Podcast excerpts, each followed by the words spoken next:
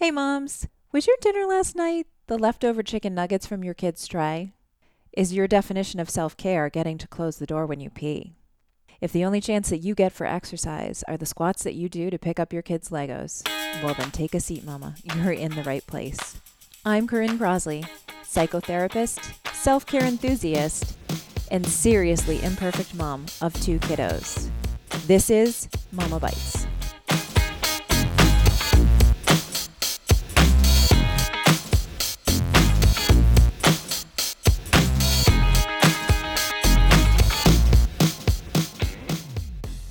Well, hello, moms. Welcome to the Mama Bites podcast. Thank you again for tuning in. This episode with Marci Evans talking about body image, especially in the postpartum era, but at any time in our lives, is one of my very favorites. I know I've said that a bunch of times, but um, Marci is actually one of my very favorite people in the field. She's um, a remarkable human being. Um, even just remarkable at being herself. And um, I wish I wish everyone had a Marci in their life. Um, not everyone does, so I hope that this episode gives you just a little a little twist of the Marci flavor and and all of the ways that you can find her on social media. And um, if you enjoy this episode, uh, you can just use your search bar in most of your podcast platforms. Search Marci Evans, and you're going to hear a ton of different podcasts on a ton of different subject areas. I she's one of these people that I literally don't know how she knows all the stuff she knows. She's so smart. It's crazy. And um, I really think it takes a truly brilliant person to know super technical information and be able to help the layman or laywomen understand it and and Marci definitely has that particular type of genius. So before we take it away to the episode, um, this is the last of the postpartum interviews for the postpartum book. So um, please, mamas, please reach out to me and let me know who you want to hear from, who you'd like to hear interviewed, what you'd like to hear talked about. And uh, I will do my best to fulfill those requests.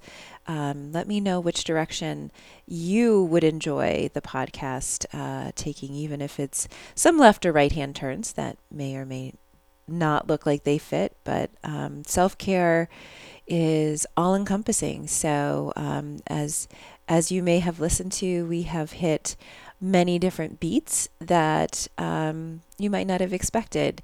You might have expected to tune in and hear just us talk about intuitive eating, and you would hear the postpartum sex interview or the pelvic floor interview.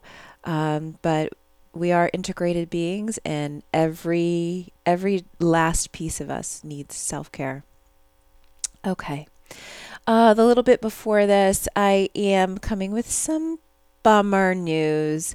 Um, so as as is not unexpected, my book Self Care for New Moms has been shelved and is being pushed out. The publishing date is being pushed out from August 4th to uh, May, Mother's Day 2021. This is not unexpected. Um, lots of publishing companies are doing this. Uh, you know, this is this is how it is for a little while. I'm still very excited about it. Um, and I do think this is absolutely the right decision um, that the publishing company made, but uh, still a bummer. And for all of those who have listened to all of the pre sale, pre sale, it's coming, it's coming, it's coming, um, I'm sorry. I would love to say that that's entirely over. We're going to get a nice long break for uh, from it for a while, and then um, that'll heat back up next spring. I hope you all are doing well and taking care. I hope you're healthy and able to find those pockets of self care for yourselves. As I've been saying in the last uh, several episodes, I'm so honored that you've made this podcast as part of your self care. And uh, I adore you, mamas. I draw your strength. I hope you draw from mine and the experts that I've been able to talk with and been so lucky to have some of their time.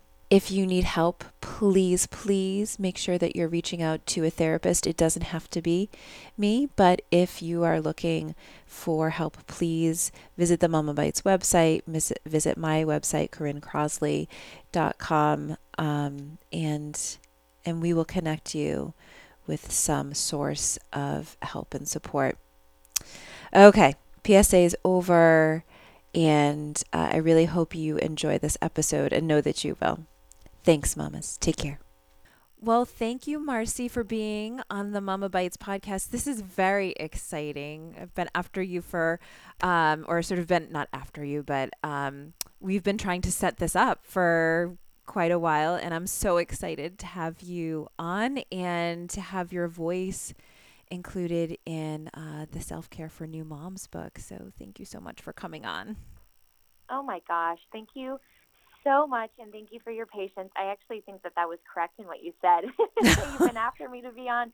You know, we have tried for a very long time to make this conversation happen, and for a you know a whole host of reasons, host of it's reasons. happening now, right. and um, and perhaps that's for the best because there's a lot of a lot of richness for us to cover today. Yeah, for sure, absolutely. So, I just want to start right off at the beginning, which is um, how much I love your title as a food and body image healer. It actually reminds me a lot of um, how uh, Brene Brown talks about being a researcher, and that, um, but at some point they like tried to market her as a storyteller, and she was like, no, no, no, no, no. and so I love this title as a as a food and body image healer. Can you tell um, me and my listeners what this means and talk about how this evolved in your work as a dietitian? Oh, I'm you can't see me, but I'm beaming and I have this big smile on my face. You are the first person to ever ask me that question. What? And yeah, nobody's asked me that question and it has a bit of a funny story. So this was you know, I've had my business and my practice open since the end of um, gosh, was it, I think 2008? Wow.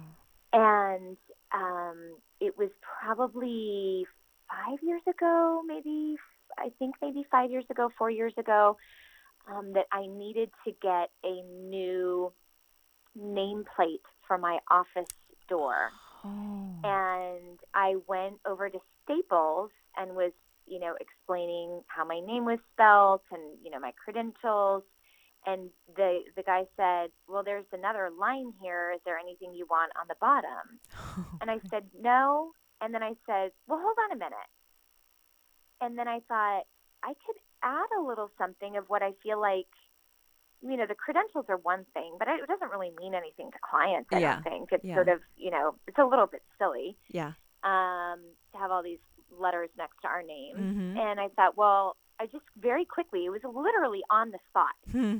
It came to me as I thought, well, what I really feel that I, I hope I embody is is to be a food and body image healer. And so it just popped into my head and I wrote down, I typed into the computer food and body image healer.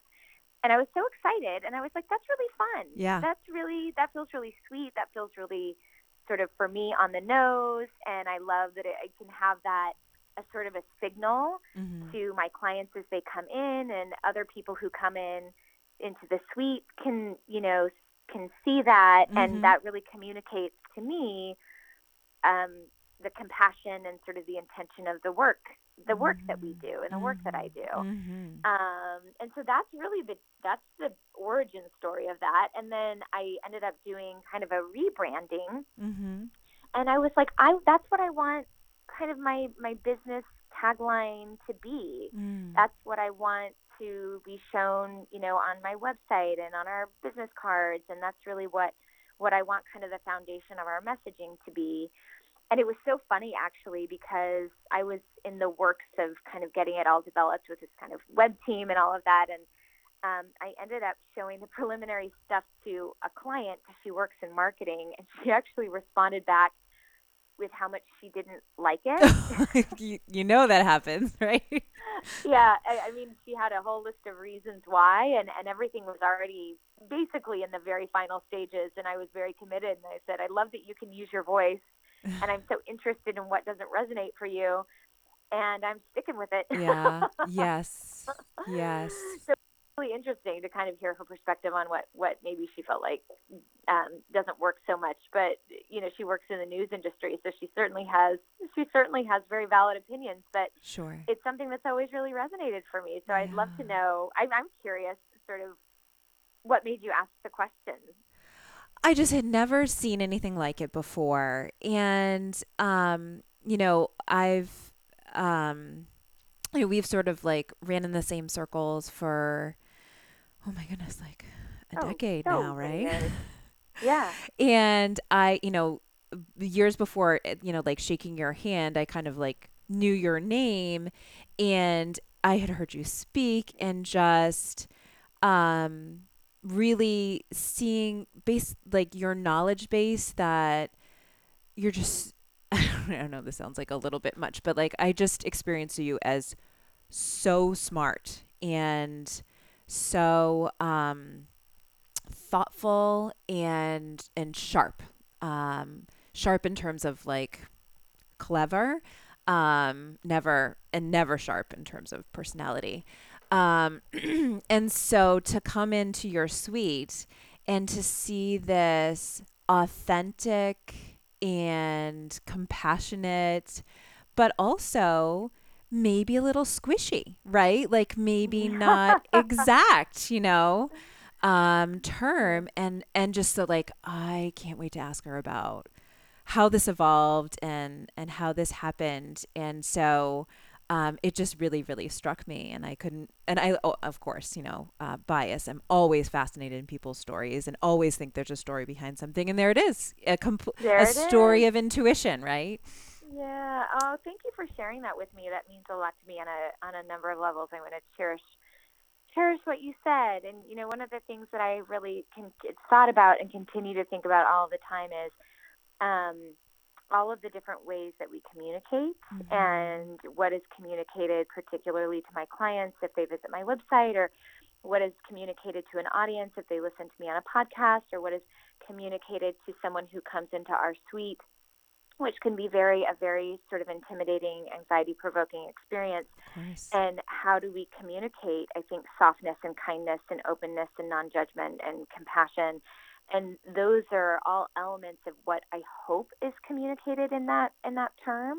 Um, and you know, one of the things that I sometimes a little bit worry about is, you know, in my work, I like to think very much of being in partnership with mm-hmm. anybody that I'm working with. That there isn't um, something that feels like a hierarchy. It's not that, you know, I might um, do my best to have a really strong knowledge base. Mm-hmm. You know, I work very hard to be aware of the research and to be informed on the science of what I do and to um, really be a, a, learner and a student all of the time. Mm-hmm. And so I have a set of, you know, skills that I work on developing. And at the same time, I believe that my clients have so much wisdom mm-hmm. and they have tremendous knowledge and resources and skills as well. And so sometimes I think about that sort of healer word and I think, oh, I don't want there to be a connotation of, you know, I'm here to fix you. Yeah. To me, mm-hmm. the term healing, which is really at the center of so much of what I think about with my clients and I think about my work, is that it's a fundamental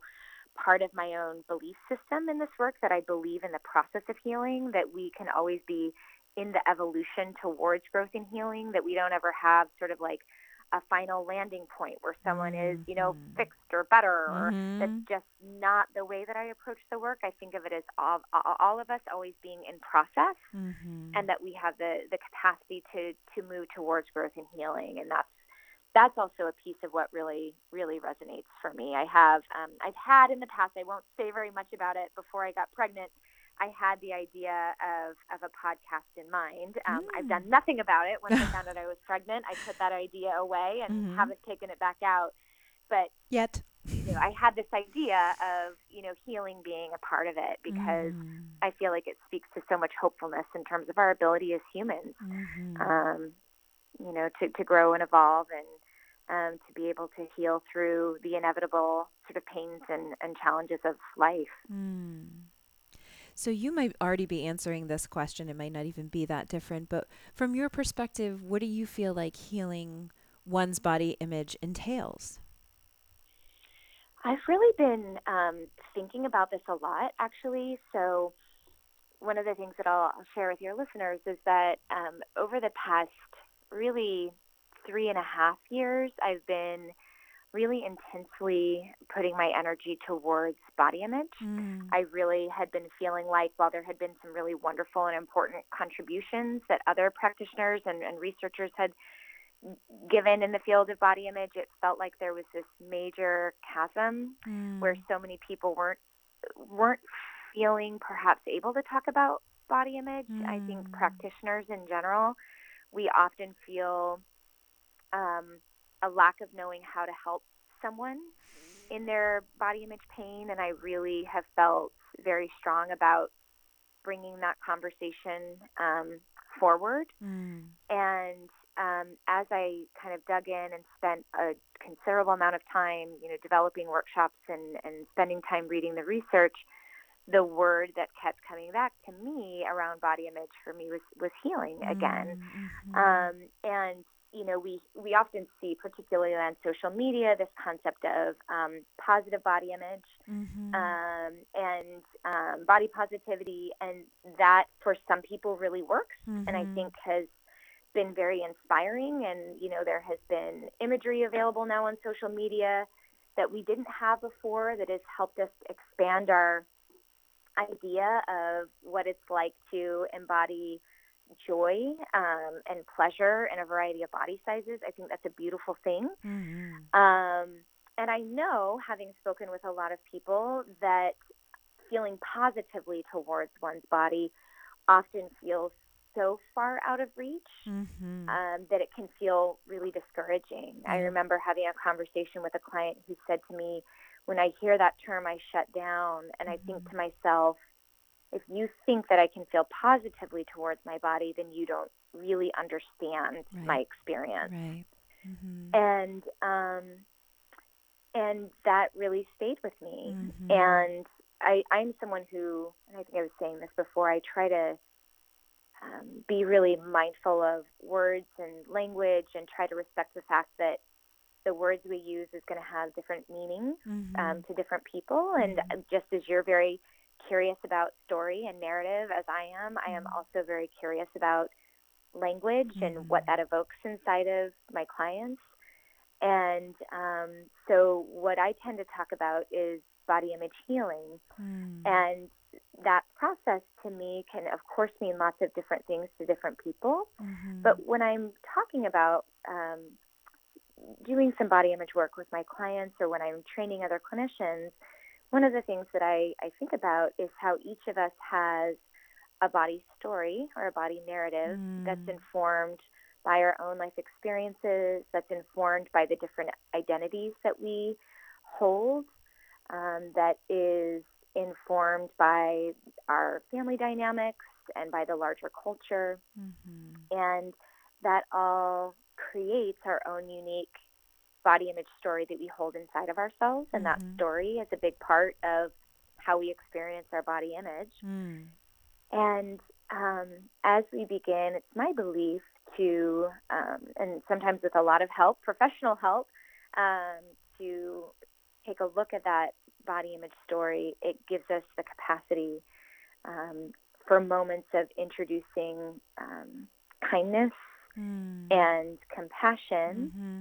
And self understanding, and even just having a witness to what your experience is mm-hmm. and how that can be such a critical part of the healing process. Even mm-hmm. just acknowledging, wow, my body has been through a lot, it holds a lot. Mm-hmm. And does a lot and even just acknowledging that can be a part of the healing process. Mm-hmm. Um, and one of the things that I, I often think about is this idea of body image as something that we have a relationship with. Mm-hmm. Um, mm. And I think that that can be a really interesting way to, to kind of negotiate the experience that we have as, of having a body. Huh. Um, and I, I think that when we think about having a relationship with our body image, it also opens the door um, for healing to happen. So when I'm working with my clients on body image, which is typically negative body image, for me personally, the end goal isn't necessarily to get them to a positive body image, right? It's mm. not as mm. if we have this end goal of always feeling positively about yourself. It's about being able to, I think, renegotiate the relationship so mm. that it feels mm. less fraught, mm-hmm. so that it feels less front and center, mm. so that it feels less consuming. So maybe there is a little bit more ease. Because the way that I conceptualize this relationship is, and I often give this example, is that when we go into our own therapy, um, we don't have the goal of if we do therapy right, we're only going to feel happy feelings. yeah. Right? Hope not. It's like, right, we're going to have all of the feelings and we're going to be gathering tools so that when we're going through the hard times, we're able to do so um, in a way that feels supportive of ourselves. And I, I mm. feel that way about our bodies is mm. that hopefully mm-hmm. there are days in which we feel more positive. Perhaps there are days where we feel sort of neutral, and we're going to also have moments where we feel perhaps really negatively about our bodies. Mm-hmm. And how do we cultivate a relationship um, that allows us to move through those moments with a little bit less pain mm. and a little bit more sort of self compassion? Mm-hmm. So, those are the ways. I mean, I sort of kind of was a li- little long winded there, but I, okay. I, think about healing as sort of intersecting with um, with body image. Yeah, absolutely. I, I really appreciate that kind of that extra layer or or you know piece that you're thinking about in terms of the relationship not not just with your body but with your body image which is so mm-hmm. interesting to think about and sort of like even changing the way I'm thinking of it and um thinking about that especially in terms of um you know, in terms of working with moms and um, you know, you you also referenced uh, when when you were sort of defining that and, and talking about sort of stand, you know, clients standing back and even if they're not sur- super happy with their body, really kind of, as you said, witnessing and saying like, oh wow, my body's actually been through quite a bit, and my body image has been through quite a bit. You know that those yeah. are actually separate, but together important things. And so I guess I wonder um, are there any things that stand out for you about this process in terms of recovery work for people who are parents or especially um, for moms who are listening versus who aren't? Oh, yeah, I think I think that this is such a such a thoughtful question and it's something that I've I've thought a lot about in in my work and then thought you know even more about as I went through my own experience of being pregnant and and having a body mm-hmm. and you know I think about going through the experience of becoming a parent is is just additional opportunity for us for us to have experiences and you know I can talk a little bit about you know about my experience but mm-hmm. what is often I think a central theme that's very, very challenging for becoming a parent are ways in which we can feel really out of control. Mm.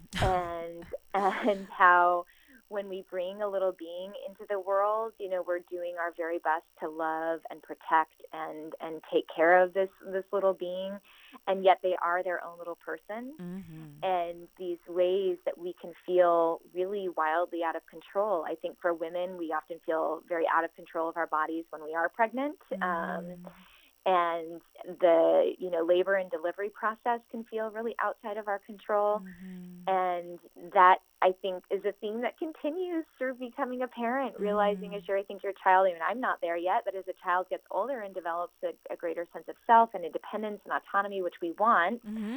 um, but there is this feeling of oh my goodness like this is a child who is their own person. Oh, yeah. um, and I think about that as being so central and so thematic, specifically to body image. Mm-hmm. And one of the mm. things that I notice and have observed and have worked with so many clients on is how that's a really central theme that gets channeled into wanting to control and manage one's own body. Mm-hmm. And the way that I, I think about body image, I mean, this, this, this conversation can feel a little bit maybe complex kind of quickly. Mm. But one of the ways that I think about body image is that it becomes this very handy container to Mhm, hold all of the more kind of deeper, complicated feelings that get tucked away inside of ourselves. Mhm, And it happens usually in a very unconscious way. And mhm. so we might find ourselves feeling um, more preoccupied with, um, you know, what we're eating or what our Mhm. stomach now looks like or Mhm. um, how much I have or haven't exercised this week, or Mhm. you know, my lunch ended up being like the scraps of the my my kids' lunch that they didn't Mhm, finish, right? mhm. Um, and how that can take on a life of its own and can be a little bit of a conduit to try to work out these more sort of complicated feelings, like feeling out of control. Can attempt to be managed by trying to control our bodies. And so that's sort of, I think, one of many ways where we might see some particular things coming up related to body image work and and becoming a parent. Mm. Wow. That's so beautifully said. I'm a little bit speechless. Thank you. Wow, that is um, so powerful. How how do you feel in particular? I mean, I feel like you answered this a little bit, but if you if you want to say more about um, how this how your experience of this work in particular changed since becoming a mom, is it is it you know sort of just like that more visceral awareness of kind of that this child is is his or her own person or have there been sort of other elements that that have felt a little bit different to you since becoming a mom Oh, that's such an interesting, you know, question. I think that um, you actually captured it really well. That there is this, I think, this element of things that I had heard or maybe intellectually understood, having Mhm. had lots of conversations with with people. But there's something about having one's own lived experience where it it becomes it does become visceral. It does become embodied. It becomes Mm. felt Mhm. and understood Mhm. in a different way where it's Mhm. moving it's not just sort of in a cognitive kind of intellectualized kind of understanding it's in a Mhm. lived sort of way which Mhm. i'm not even sure it would be interesting maybe to ask my clients i'm not even sure how much that's fundamentally changed um, what it's like for my clients as we do the work yeah together but it's sort of like um, a felt sense within me yeah and, you know, one of the things that I, I will share is that I ended up having a very different kind of um, pregnancy and delivery and maternity leave than I expected to have. Mm. I ended up suddenly becoming very sick um, when I was 33 weeks pregnant Mm. and ended up delivering my son prematurely. Mm. And he ended up needing to stay in the hospital for quite some time Mhm. and I ended up having an, an extended maternity leave. Mhm. And it was it was a very challenging time, Mm. and um, you know, roll, rode the roller coaster. Mhm. And um, you know, one of the things, you know, not to be too Pollyanna about it, but Mhm. one of the things that I have learned in my life is that I've, I've kind of had a couple of really big, hard things that I've I've lived through, Mm. and the net benefit, I feel, is that those hard, scary things have almost like softened my edges Mhm. even more, where Mhm. you're just sort of in your humanity. Mhm. And that leaves you, I think, open to connect to even more compassion Mhm. and more Mhm. kindness and Mhm. sort of less quick to you know skip ahead to judgment not to say Mhm. i'm this way all of the time Mhm. i Mhm. certainly am Mhm. very very very human Mhm. um you could ask my husband very human um very imperfect Mhm. but there is something um for me i feel coming back to work where there is almost um a greater access Mhm. to that sort of softness. There's something to me so beautiful in the concept of self compassion. Mhm. Um, you know, when we think of one of the principles of self compassion is connecting to that kind of common humanity. Mhm. And that has always been such a healing principle for me that, you know, kind of the deal of being humans here is that that most of us, likely all of us, will face really, really tough traumatic, hard things. And mm. Um, I think that there's something almost relieving in knowing that um, that's a that's a universal thing, even mm. though those mm. you know the circumstances will look really different. But like yeah.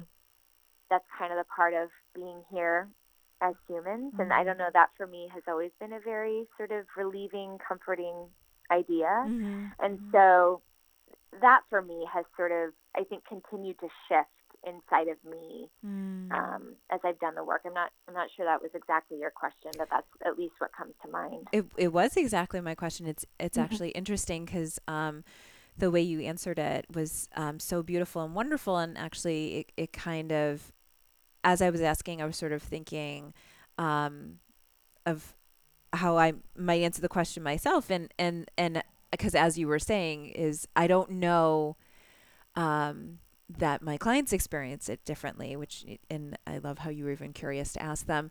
Um, but I was thinking, yeah, I don't know that my message has changed since becoming a parent, but I find myself saying a lot more often, I'm with you.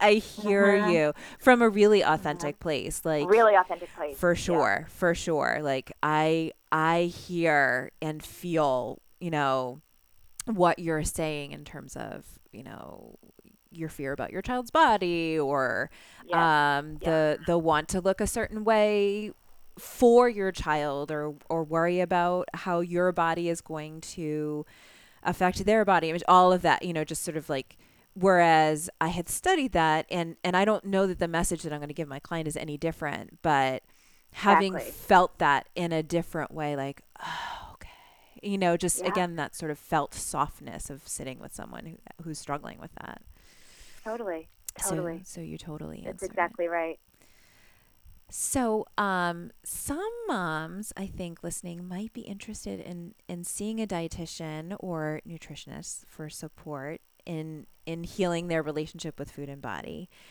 And not all of them can make it um, into Cambridge, uh, even though um, you're completely fabulous. And I I'm often sending people, but you're so fabulous, you're often full, which is great. That's a good thing. Um, what do you feel like are some of the most important elements um, people need to look for in a dietitian? Kind of like an abrupt left turn, but it just yeah, in terms okay. of like, you know, really helping people find good help because there's a variety of help out there, right? There's a wide variety of help. So you asked me, so I'll give you my opinion. Okay, and that's and, all. I and I will, you know, speak to the listeners and say, um, I often give the caveat of you you can take my opinion with a with a grain of salt and listen to your own inner wisdom around mm. um, what you feel like is best for you. Um, and um, it can be very confusing and very overwhelming. Mm. And one of the things, so I think that well trained dietitians can be incredible um, resources. Mm-hmm. And um, our initial training as dietitians is very limited in that we are trained from a very medicalized model. Mm-hmm. We're trained in a very prescriptive model of sort of telling mm-hmm. um, and mm-hmm. sort of giving, you know, giving answers, telling people what to do, um, which saddens me. Um, and mm. so it takes a lot of additional training for a dietitian to work a little bit more as a counselor mm-hmm. and um, to work in a way that is going to be certainly they can guide you and provide information, but work with you uh, in more of a partnership sort of way, which I believe is far more effective. Mm-hmm. Um, and so, one of my recommendations, well, this might sound a little funny, is that even if you don't have an eating disorder at all, you don't identify with having an eating disorder, you're just sort of saying, gosh, maybe my relationship with food doesn't feel as positive as I would like it to, or maybe I've done a lot of diets, or I sort of think about food more than I want to, or I, mm-hmm. you know, feel really negatively toward my body and I don't want to pass that down to my child. Mm-hmm. It's often a big motivator. For sure. Is to seek out a dietitian who specializes in eating disorders mm-hmm. um, because most dietitians who specialize in eating disorders have a lot of additional training in counseling, mm-hmm. and they will be far more skilled, typically, in being able to really work with you um, in tandem as a partnership. Mm-hmm. And I think to be a little bit more um, psychologically minded, mm-hmm. which means that they're going to be able to integrate um, some of the really practical things like making plans for dinner, sort of thinking through how much fuel your body needs. Mm. But they're also going to be able to integrate in a more thoughtful way um, what happens in your own mind mm-hmm. and how that mm. interfaces with your emotions. Mm-hmm. And so it, it will likely be a little bit more complete mm-hmm. in being able to understand your process, which means you're going to brainstorm together more effectively and come up with ideas and goals that mm. are hopefully going to be, um, in the long run, more helpful than just sort of um, kind of drumming up a grocery list. There's room for a grocery list, sure. but we want that to be a part of sort of more of a complete picture. Mm. So um, that is one suggestion that I would strongly recommend. I think also seeing if you can find um, someone who has additional training in intuitive eating. Mm-hmm. So if you go mm-hmm. on the intuitive eating website, um, you can actually search for intuitive eating counselors, and those counselors will also, that's sort of a demonstration that they also have additional training um, that will be, I think, in line with someone who's looking for improving not just what they're eating, but the quality of the relationship to how they feel about food and how they feel about their body, because those are those are different things. For sure. Um, you know, one of the things that I also think is important um, is to try to approach this process with um, even if you feel like you desperately want to lose weight or you really want your body to look differently because um, that's the goal that a lot of people have mm-hmm. is that if that's sort of the front of the agenda sort of the number one goal um, that can unintentionally get in the way of healing that relationship mm-hmm. and so seeing if you can find someone who can support you in saying you know i understand that feels really important for you right now would you be open to setting that primary goal to the periphery and can we focus on the relationship piece mm. um, and so some clinicians are open to that and some clinicians aren't open to that but if your goal is really that healing that food and body relationship you're going to want a practitioner who really is is able to understand and talk with you about what feels so badly about your body. Mm-hmm. It's not that mm-hmm. we want to leave that out of the conversation, but the weight loss agenda or the weight change agenda can't be the driver of the bus. Mm-hmm. And so it's important that, that that those pieces are are sort of synced up between you and your provider. Mm. Beautifully said. So those are I mean, I could keep talking, but for sure, I could be really long. I could be really long-winded, so I'll leave it there. That's great. That's that's completely wonderful, and and it um, I think that really speaks to the experience of just even just as a as a therapist, hearing you talk about your work, um, you know, you can hear how much the the counseling piece is is all the difference and and how much counseling you're actually doing with your clients. Um, thank goodness it's so fabulous. Uh, I'm, I'm really grateful though that I've, I've um, have so much support though from colleagues like you because you would be amazed to know I supervise a lot of dietitians and uh-huh. a lot often therapists will sort of feel a little antsy or perhaps even a little worried or maybe a little territorial, territorial if the dietitian yeah, uses yeah. a little bit more of a counseling style. Yeah. Um, I have a wide network of incredible uh, therapists that I collaborate with that understand that that synergy between what I do and what you do um, is actually to the benefit of everybody. Right. Um, that there isn't sort of this this really sharp difference between um, what the therapist is doing and what the dietitian is doing, where they're sort of on different planets. Right. Um, so it's just always really nice to to hear that kind of a response. That is actually typically the response here in the Boston area, but I supervise a lot of dietitians in other areas where mm-hmm where then we have to work with um, unhappy therapists. Yeah, yeah. Well, a lot of us are insecure. yeah. What's that? Is it a lot of us are insecure anyway? It's understandable. Yeah. Yeah.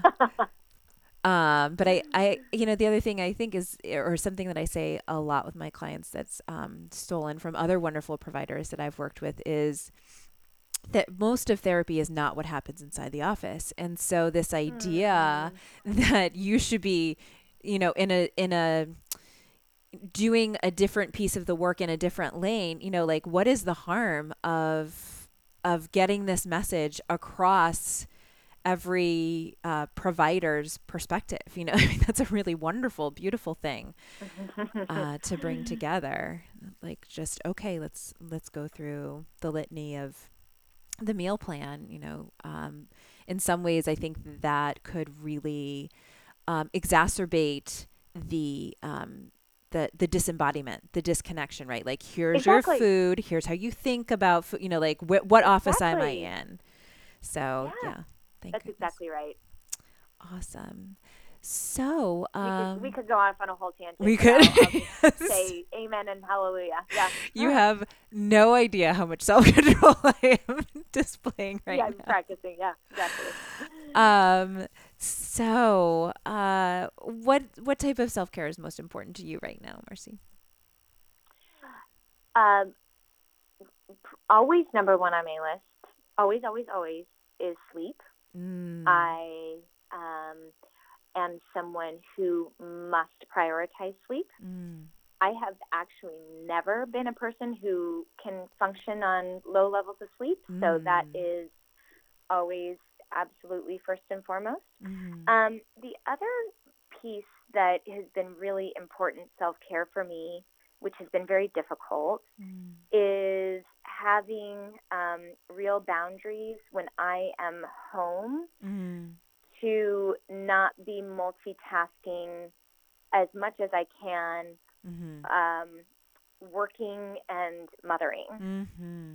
So, of course, when my son goes down for a nap, I'm scrambling to do the dishes and clean up and answer a few emails. And after he goes to bed, I'm you know, grading papers for the course I'm teaching. Oh like, of God. course, there is that. like, that's that's uh, that is a non-negotiable for me. Like, that is my life and my reality. But sure. what I'm really striving for is that when I am home on the weekends or I'm home with my son Mondays and Fridays, mm. and it's time with him, mm. I am mm. trying my darndest to be present and to not be trying to do both things at the same time because then I end up doing both things really poorly. Yeah.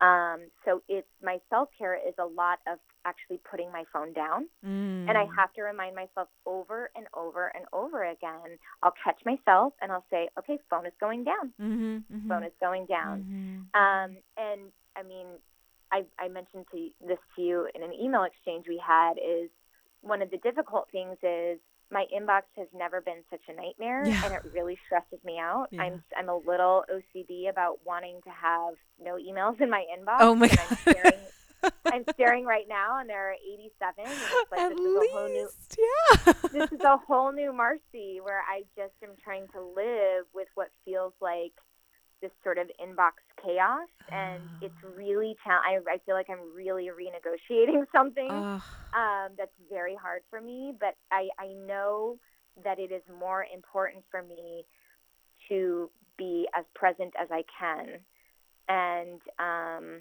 and that certain things certain balls have been dropped yep. certain things have been delayed yep. i've had to reschedule things i don't love that mm-hmm. i don't mm-hmm. And it, it is also, I think, just reality. And so that's mm-hmm. been a really, really, really important part of taking care of myself because I'm not someone who likes to feel frantic. Mm-hmm. And I'm not someone who likes to feel exhausted. And so, yeah, I'm going to, you know, instead of, you know, cramming through 10 more emails, like, I'm actually going to make dinner. Yeah. And I'm going to be not so thrilled about the inbox, in you know, the inbox, but like, I really want to make dinner. Right. Right. Um, and so that feels like massive self care right now. Yeah. Oh, I love that. That's so wonderful. That's so great. I'm so, you know, I don't know how this is to hear, but I'm really proud of you. That sounds really difficult. And it's, it made me think of, um, it sounds like you just need to deal with a good enough inbox, right? Like good enough parenting. Exactly. yeah. that's really what it feels like. And I try my best to make sure I have responded to the things that are really important Mm-hmm. and not get, you know, mired in the things that are really not important, which is so hard to do Yeah. with our phones. I think it's Yeah. so hard to do. Yeah. Um, so it is a constant work for me, but I know that I feel better because it, it, it keeps me from actually feeling less frantic in a way. It keeps me from feeling less overwhelmed that I can set it to the side and say, I know deep down it's not that important. I can set this to the side and I can be here Yeah. and sit on the ground and play with the train. Yeah. you know, like that is actually more important to me. It is. Yeah, absolutely. This might even be um, the answer to this next question too. But um, so I'm uh uh what has been the the question for the postpartum series for the book has been. Um, you know, if you could meet yourself sometime in your postpartum year, um, what comfort advice, comfort or advice would you want to offer yourself? So you've you've just finished your postpartum year, which I consider like you're still doing it. You know, I mean, I don't know how you feel about that. Yeah, Corinne knows I finished my postpartum year technically on Sunday. Yes. Was, as we're recording, was you know two and a half days ago. yes, yes. And so I I think everybody gets to decide when their postpartum year is over. Some people are like, I was done at 11 months, and some people are like, no, 18 months. I still feel like I'm doing it. Yeah. Um, but so based on your experience of your postpartum year, what advice or comfort would you maybe want to offer other moms during this time? Hmm. You know, it's interesting because my experience was not typical. Mm-hmm. um, and there were so many difficult moments and you know so many unknowns um, you know and it's certainly a, a piece of my thought when i responded to your question earlier and sort of talked about you know out of control Mm. um, you know part of that is certainly informed by own by my own um, postpartum year Mhm. which um, moments felt they were were at, didn't feel they were just feel out of control. They absolutely were out of Yeah. out of my control. Mhm. Um, and one of the things that ended up being the one of the most important and helpful tools that I practice, um, and it's always a practice Mhm. um, that is, I think, a bit of a gift from the work that I do and the training. Um, a lot of times, clients don't realize how much we, as practitioners, grow and how much Yeah. we value from all the training that we get. Mhm. For that sure. we're humans too, and that we Mhm. practice all of the tools that we offer to our clients. Mhm. Um, and that is that was and continues to be um, bringing myself to the present moment. Mhm. So there were moments where I would into the future, and I could. I'm Mhm. very, very good at playing the what if game, Mhm. and I'm really great at creating scary scenarios Mhm, and um, imagining things to worry about. I'm, Mhm. I'm really have that nailed down. Very skilled. So- Excellent. yeah, and so um, practicing saying to myself, um, "Be just right here, Mm. just right here, right now." Mhm. um, yes, it can feel really scary out into the future because we don't know. Mhm. Um, but right here, right now is where your power is. Mhm. Um, is is just going to sound, you know, maybe even a little bit cheesy, but for Mhm. me, it was like, I can I do this moment? I can do just I can do this moment, and that's all I actually have to Mhm. do. Mhm. Mhm. Um, and I had had to and continue to practice that all of the time Mhm. and so you know if it feels useful i would i would offer that up Mhm. um and you you know you've probably talked about this before Mm. um but i would on a practical level really caution um when you find yourself particularly in online forums where you find yourself comparing Mhm. uh, Mhm. to give yourself permission to pull away. Good. Yeah. Mhm. Um, so there was a very well intentioned, um, and I think it's a lovely supportive forum Mhm. For mothers who had premature babies. And I thought, oh my Mm. gosh, I need community. Mhm. I need community and I Mhm. need to be with other people who are living and have lived this experience. This is amazing. Mhm. And I joined the forum Mhm. and immediately I I was able to notice how it was unhelpful to me. Mm. Um, the it, it fueled this sort of comparison and Mm. um, I felt um, even more kind of upset. That probably was not Mhm. the experience of other women. This was a lovely. It wasn't.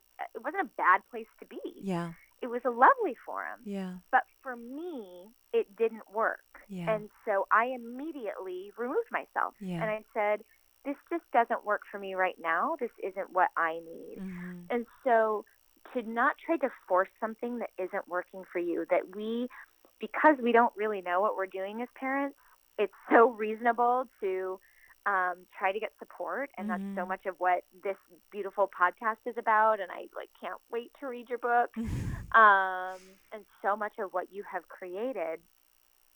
And if you find yourself feeling Mhm. worse Mhm. as a part of any community, no matter how well intentioned it is, to listen to your experience and it's okay. Mhm. And you can take a step back and you can Mhm. say, right now for me, this isn't working for me. And to Mhm. really trust your own instinct because we feel um, so desperate for support and answers and guidance Yeah. sometimes I think we can stay in arenas or in conversations that actually don't end up really supporting us very well. So beautifully said. I, I mean, I think something that comes up over and over again in this podcast, even in the most unexpected places, which is funny because it started off as a podcast as supporting intuitive and mindful eating for moms. And then this book uh, happened, or this book proposal happened, and um, I ended up having to interview experts of every stripe from sleep specialists to massage therapists to dietitians. And this comes back over and over and over which is listen to yourself. Listen to yourself. If it's not working for you it's not working and it's okay. Tap out. okay. tap out. Don't force it. Yes. Yeah, I had another. That's so interesting that that has been such a dominant theme. I love it. I, Um, I totally didn't expect I have, it. like, I love it. I know I have like goosebumps right now. I remember right after I gave birth to my son, I found this podcast, um, and it was about breastfeeding. And I thought, you know, this could be really interesting. And I ended up listening to this episode. And for a variety of reasons that I won't get into, it was so harmful for me. Oh. and it was so upsetting and actually Mm. left me feeling i don't use this term i'm not trying to use it um, lightly but i really felt kind of crazy um, during a time in which you were so vulnerable Couldn't have been oh more vulnerable. my god Yeah, yeah. so yeah, vulnerable Yeah.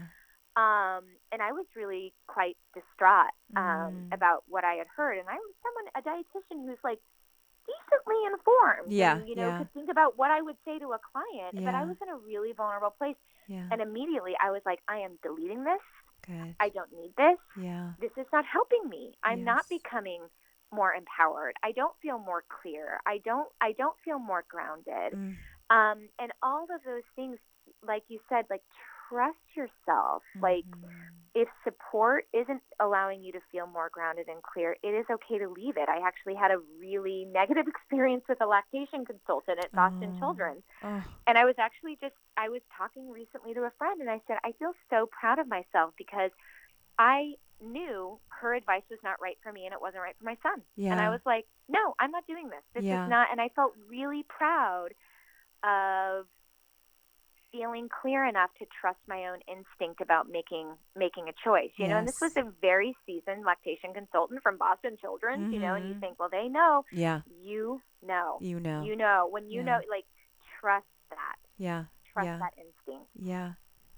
I love that. Oh, wow. That's so great. And thank you for sharing that. That's so powerful. That's that's going to go right into the heart of so many moms both uh, listening and um, reading that story. Thank you. mm-hmm. I'm going to help us surface a little bit as we come up. We've gone, uh, this has been such a, a gift uh, to dive so deeply with you, Marci. Thank you for this gift. Oh, I know. I wish we had another hour. I do too. Isn't it amazing? Like these kind of conversations that we need to have, right? Like I can even feel like what a gift this is for me. Yeah. You know, that like yeah. these are the conversations that are so Yes. um we have these stories inside of us that need to be shared, right? Yes, yes. I mean the the unexpected side effect, as you know, I I have a four year old and a seven year old now. How is that possible? I know, I know. So, I mean, to just sort of to situate uh, with listeners, something that's very close to my heart, Marci, is that like um, when I was pregnant with my seven year old, um, I was like a second pregnant when I got on that plane and shook your hand and met you for the first time. And so, like, oh my my memory of like being like barely pregnant with her is like you're in it a little bit. so had no Yes. gosh, this is just getting tucked right inside of my heart. That's Oh, special. and it's so it was super special for me because I um got to meet we got to meet um Peggy Orenstein at that conference Oh yes.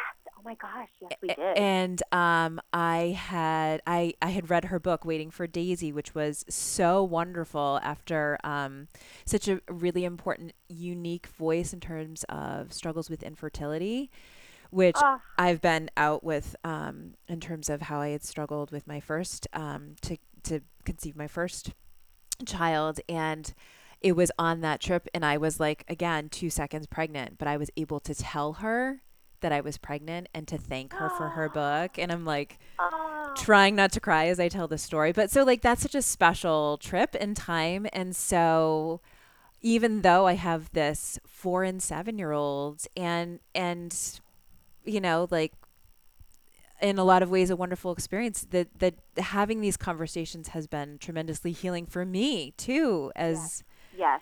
as yes. a mom so Of course it has. yeah i'm so glad that um the publishing company wanted it done this way Oh, that's amazing. Yeah, it's one of those things I was kind of re- referencing earlier is that our our clients often don't know what a what a gift the work is for us, For us, right? yeah. To hear stories yes yes and to be a partner in and to support um, is is healing for the both of us. Yes, absolutely. Absolutely. So, what is coming up for you? Anything that you want to let us know about or where people can find you? What we should know about you? Oh my goodness, what is coming up for me? I've sort of had um, a, a little bit of the pause button on and just sort of kind of coming back to work, transitioning back to work, um, and just kind of picking up where I had left off, but not adding a whole lot of new, which feels awesome Yes. um, to not actually have a lot on the docket. Yes. Um, I am going to be doing some some body image workshops this coming year. Um, I hope to do. Um, I know I'm going to be speaking a couple of times on the topic of, of body image at a couple of conferences, which is fun. Um, and then um, I hope in I hope in the second half of 2020 that I might have another live workshop for non-professionals. Um, oh, great. so we've kind of got that kind of got that in the mix, but Mhm. nothing nothing on the calendar quite yet. Awesome. So, we'll stay tuned Um, with that. Yeah, Yeah. and checking out your I website. am really easy to find online. I think everything is under Marci RD, which is M A R C I R D. So it's Mhm. marcird.com, and most social media um, handles is Marci RD. And um, one of the things that I will say is that I actually try very hard to offer things that are truly um, useful to people and are free. Mm. I kind of shy away from a little bit of some of the the marketing machinery. sort of makes Mhm. me feel a little a little uncomfortable and so I but I do have a newsletter and when I write my newsletter I really try to include something substantive and something Mhm. meaningful because Mhm. I hate fluff emails and Mm. junk emails coming to my inbox more than anybody else I know it really enrages me. Yes. Um, so if you want some kind of freebie little bit of support coming into your inbox, you can go to my website and scroll down to the bottom and sign up. My my last newsletter I just sent out um, actually included a um, little exercise on this idea that we spoke about, this idea of being in relationship with your body image, mm. and had a little a little exercise there. So I really try to include things, and I have a couple of free resources on my website as well. If you you can um, easily find, you can go to um, for individuals as well as for practitioners, and mm-hmm. scroll down, and there are some some free resources that people can can check out, some meditations and um, things to read. So mm-hmm. if that's an, of any interest, it is there. And I just want to thank you for your understanding and patience as we've, you know, scheduled and rescheduled and, and finally found the right time to talk. It's been um, a real gift for me, and I know how how busy you are, that busy we both are this time of year. But it really means a lot to me to to take the time out and to have such a a meaningful, heartfelt conversation. Oh, thank you, Marci. Yeah, absolutely. It was. Uh, the the rescheduling wasn't even a second thought, and and it's be also been on my end too. I looked all the way back. I just happened to look all the way back to November of last year, and I was like, oh, that's right. Both uh, both Jess and I got sick on the day we were supposed to. Yeah, you both were so sick. So, yeah, it's life happens, and I just feel so honored. I know how busy you are and how many directions you run in. And so, this has been um, a true gift uh, that you've given me and uh, my listeners and soon my readers. So, thank you oh, so much. Thank you. Thank you. And I hope that um, something we discussed today really really hit home in a, in a meaningful and healing way for your listeners. And um, I'm really going to be waiting as patiently as I possibly can for your book. I'm so I'm so grateful that you're writing it. It's a book that needs to be written. So that's it, moms. That's the last bite for today. But in case you're hungry for more, head on over to the Momma Bites website.